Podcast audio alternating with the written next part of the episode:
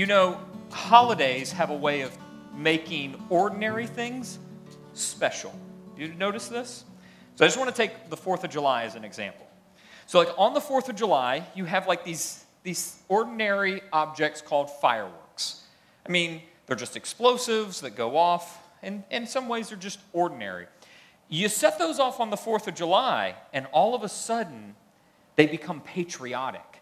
They like, they get to take on all the meaning of American freedom when you set off fireworks, ordinary fireworks, on the 4th of July. They just take on something special. You know what happens when you set off fireworks on July 5th? You're just annoying.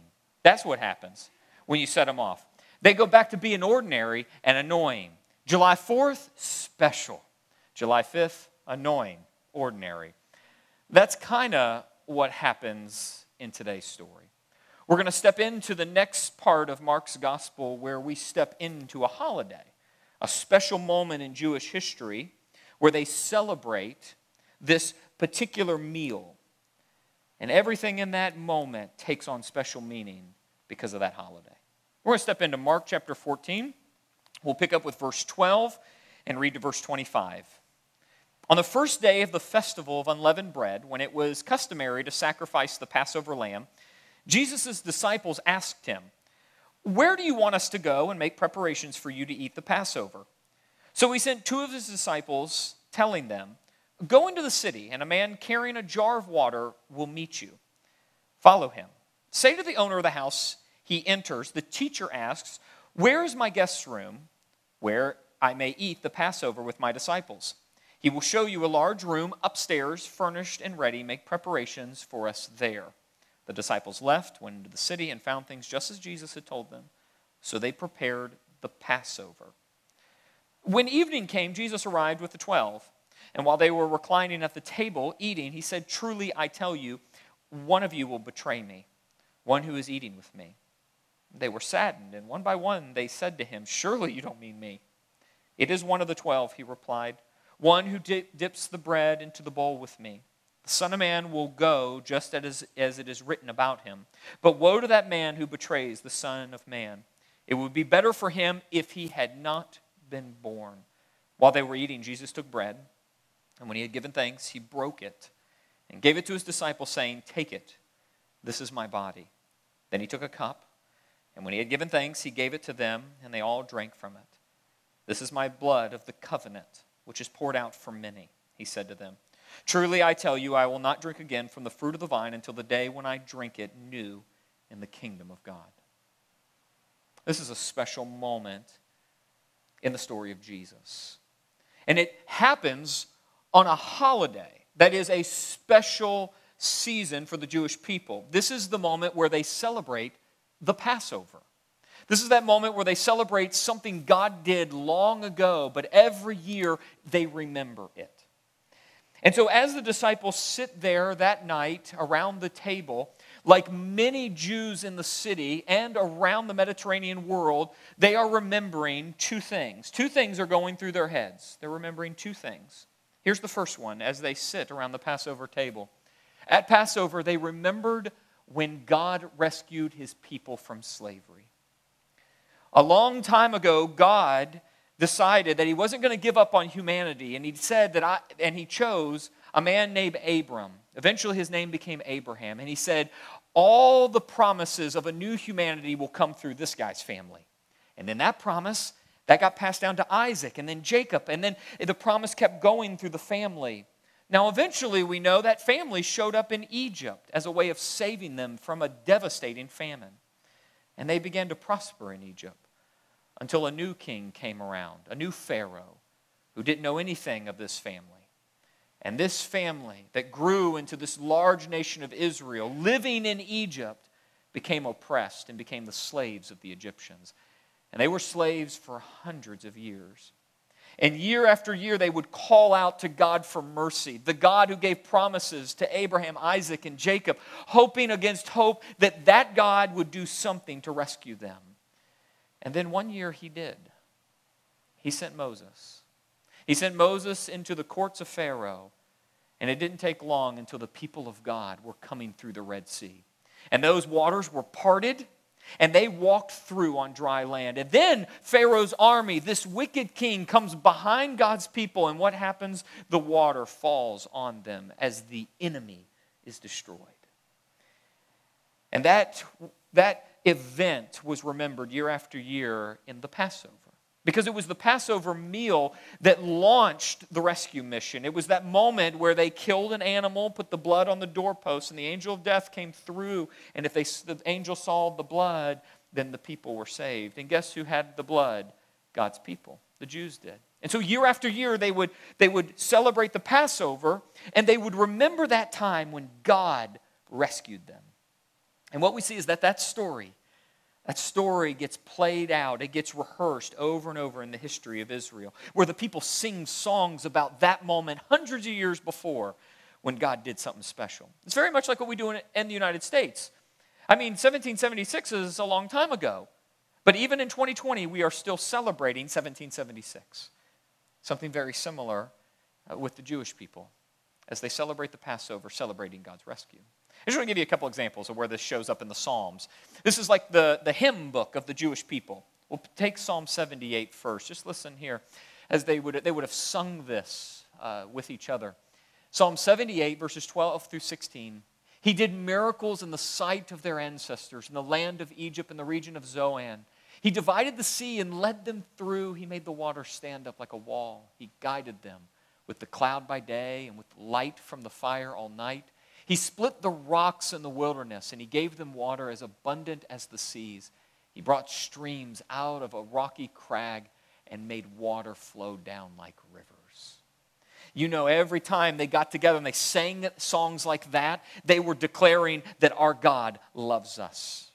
Our God's love lasts forever. There's actually one psalm where that refrain is on repeat. And it just so happens in that song, as they are singing God's praises and saying His love endures forever, part of the song rehearses, it retells the story of the Exodus, where God saved His people, rescued them from slavery. Listen to this Psalm 136, just verses 10 through 15. To him who struck down the firstborn of Egypt, his love endures forever and brought Israel out from among them. His love endures forever. And with a mighty hand and outstretched arm, his love endures forever. To him who divided the Red Sea asunder, his love endures forever. And brought Israel through the midst of it, his love endures forever. But swept Pharaoh and his army into the Red Sea, his love endures forever. Every year they celebrated the Passover, they retold this story of rescue. And there's one moment in a very small verse in the book of Hosea, the prophet Hosea, where we see just how intimate that relationship was between Israel and their God. Take a look, Hosea 11 1. When Israel was a child, I loved him, and out of Egypt I called my son. Out of Egypt I called my son. This was an intimate act of love and faithfulness. And so, as the disciples sat around that meal that night, with these ordinary emblems, taking on the full significance of the Passover, they're remembering God's rescue. Oh, what a moment that evening. But they also knew the rest of the story. So they did come out of Egypt, and it was worth praising God for. But it didn't take long before the people started sinning again, and they started spiraling downward. And eventually, God sent them into exile. The big one was to Babylon. They had lived in the promised land. The temple had been built, but they had sinned and they had, they had polluted the land with wickedness and with idolatry. And so God sent them away to a foreign land, to a foreign enemy. And their world was turned upside down. No longer did they carry the, uh, hold the promised land. No longer did they have the temple where God dwelt. Now everything was shattered. They were in exile. But even there, they would celebrate the Passover in their own way. And you know what they would do? They would remember, they would retell the story of God rescuing them. And you know what else they would do in that moment? They'd do the second thing the Passover would come to represent. They'd do this. They looked forward to the day when God would rescue his people again. You see, they sat in exile, and around the Passover meal, they would say, But God's going to do it again. God did it before, He's going to do it again, and they would just wait for the day when God would bring them out of exile. And there were some prophets saying that He would. A real famous one, Ezekiel, you may have heard of him. A real famous prophecy where Isaiah, uh, Ezekiel carries the word of God to the people, and it's a promise of bringing them back from exile. Look at this. Imagine hearing this promise in exile. Ezekiel 37, one of the most famous passages, verses 21 through 23. This is what the sovereign Lord says I will take the Israelites out of the nations where they have gone. I will gather them from all around and bring them back into their own land. I will make them one nation in the land. On the mountains of Israel, they will no longer defile themselves with their idols and vile images or with any of their offenses, for I will save them from all their sinful backsliding, and I will cleanse them. They will be my people, and I will be their God. And you know, God did bring them back out of exile. He did. They came back and they began to rebuild the temple. And it didn't take long for the people to start mess up, messing up again, and it didn't take long for foreign enemies to, to now invade the land and take over. No longer were they just uh, taking over the land and then taking them out of the land. Now they just stayed in the land, and the invaders came and took over and occupied. It was, it was an occupation. And the land was full of oppression from a foreign enemy. And for years, hundreds of years before Jesus showed up, the people of God again are saying, When will God show up? You see, it looked like the exile had ended. They had returned, but all of a sudden they were again in exile, except they were now in exile in their own land. And they were waiting for the deliverance and the vindication of Israel. One day God would do something.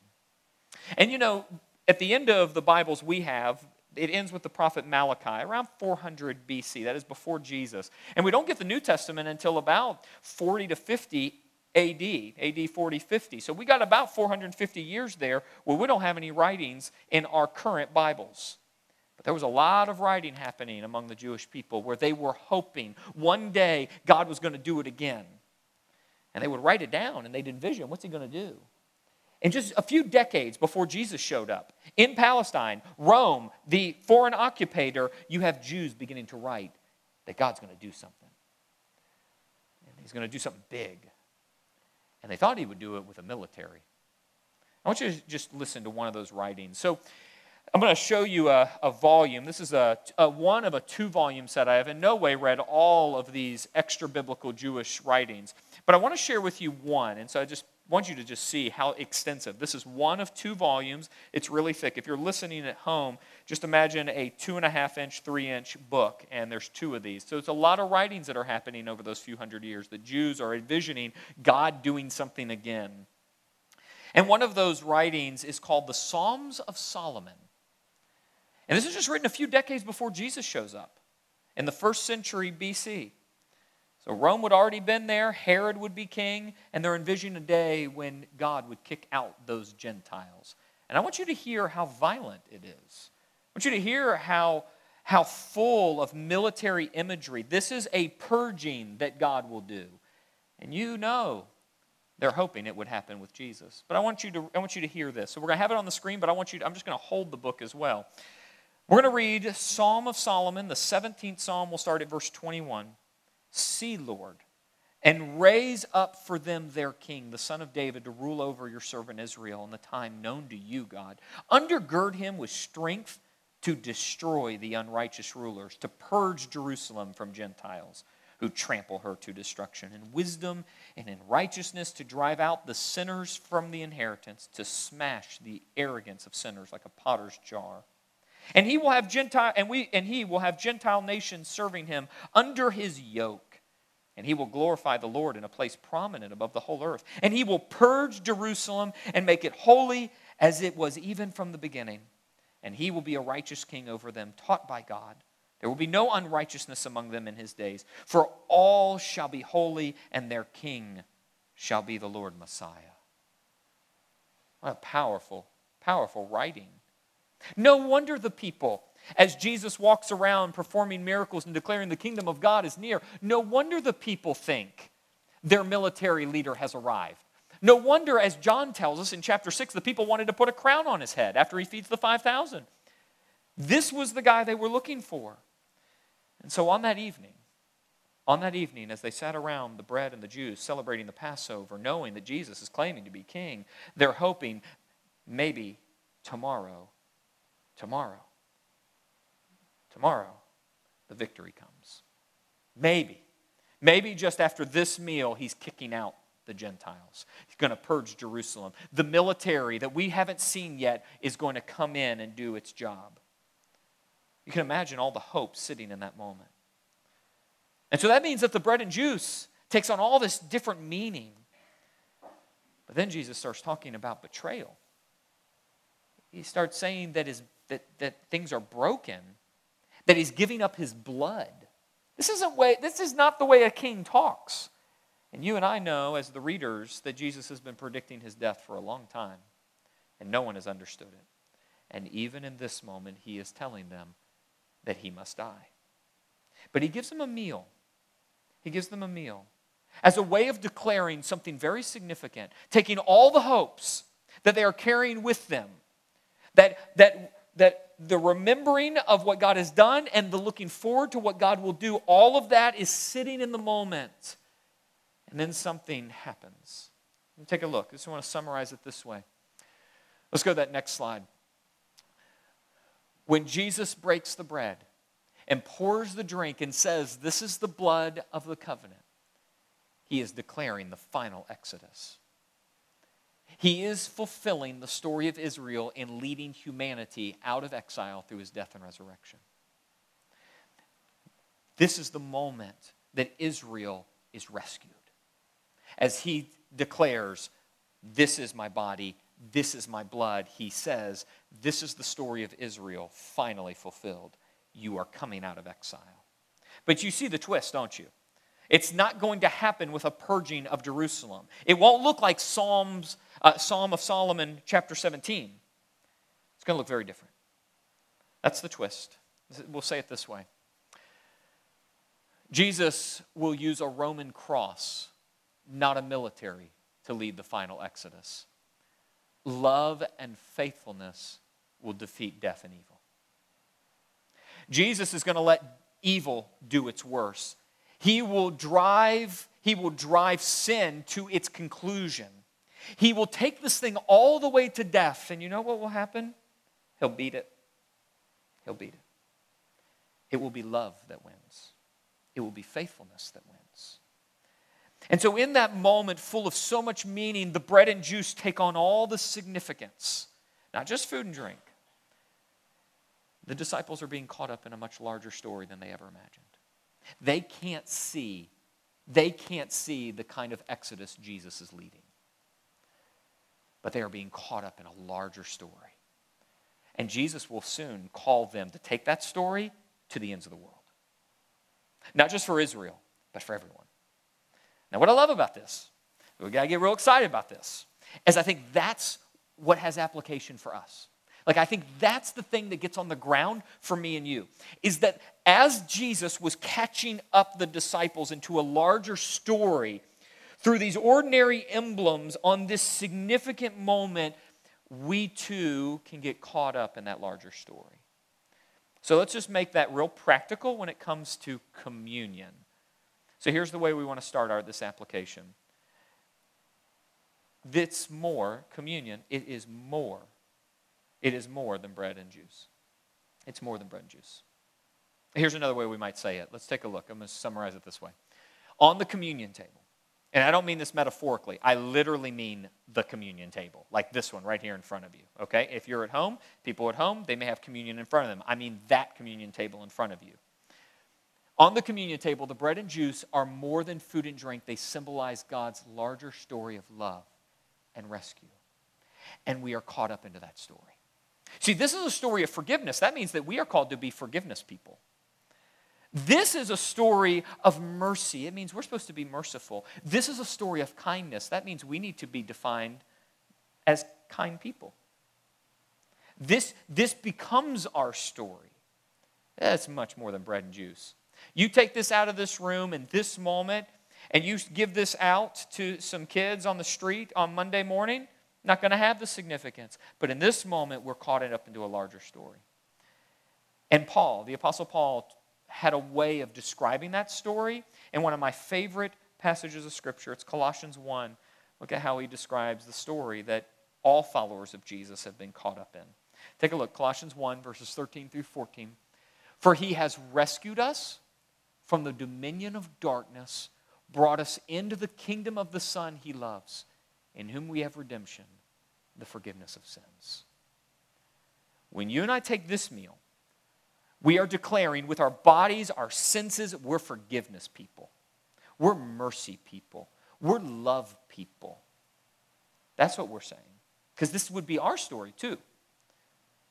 Now, where this gets difficult for us is that this is like not the only story. The, the communion table is not the only story we tell. We tell all kinds of stories to ourselves. Let me just give you an example of some stories that you may have told yourself. I know I have struggled with telling these to myself sometimes. These are just a few stories that we might tell ourselves. We're the sum of our talents. Sometimes we tell ourselves the story that we're insignificant or we're not worthy of love. Or, in the opposite direction, we deserve happiness above everything else. What we do is we sit at night when it's dark and we tell ourselves we're not worthy or no one really loves us. And we look back to our past and we think of all the bad things that have happened and we just tell that story over and over and over. The communion table tells a different story. And so we need to keep that in mind that if we're not careful, we're going to pick up all these other different stories and we're going to let those define us. And we have to be very careful not to let that happen. You are worthy. The communion table says that when Jesus led the final exodus, he said, You're so valuable, I'm bringing you with me. I'm inviting you into this. You can come be a forgiveness person too. You can come have the life I have. That's a great story. That's a love story.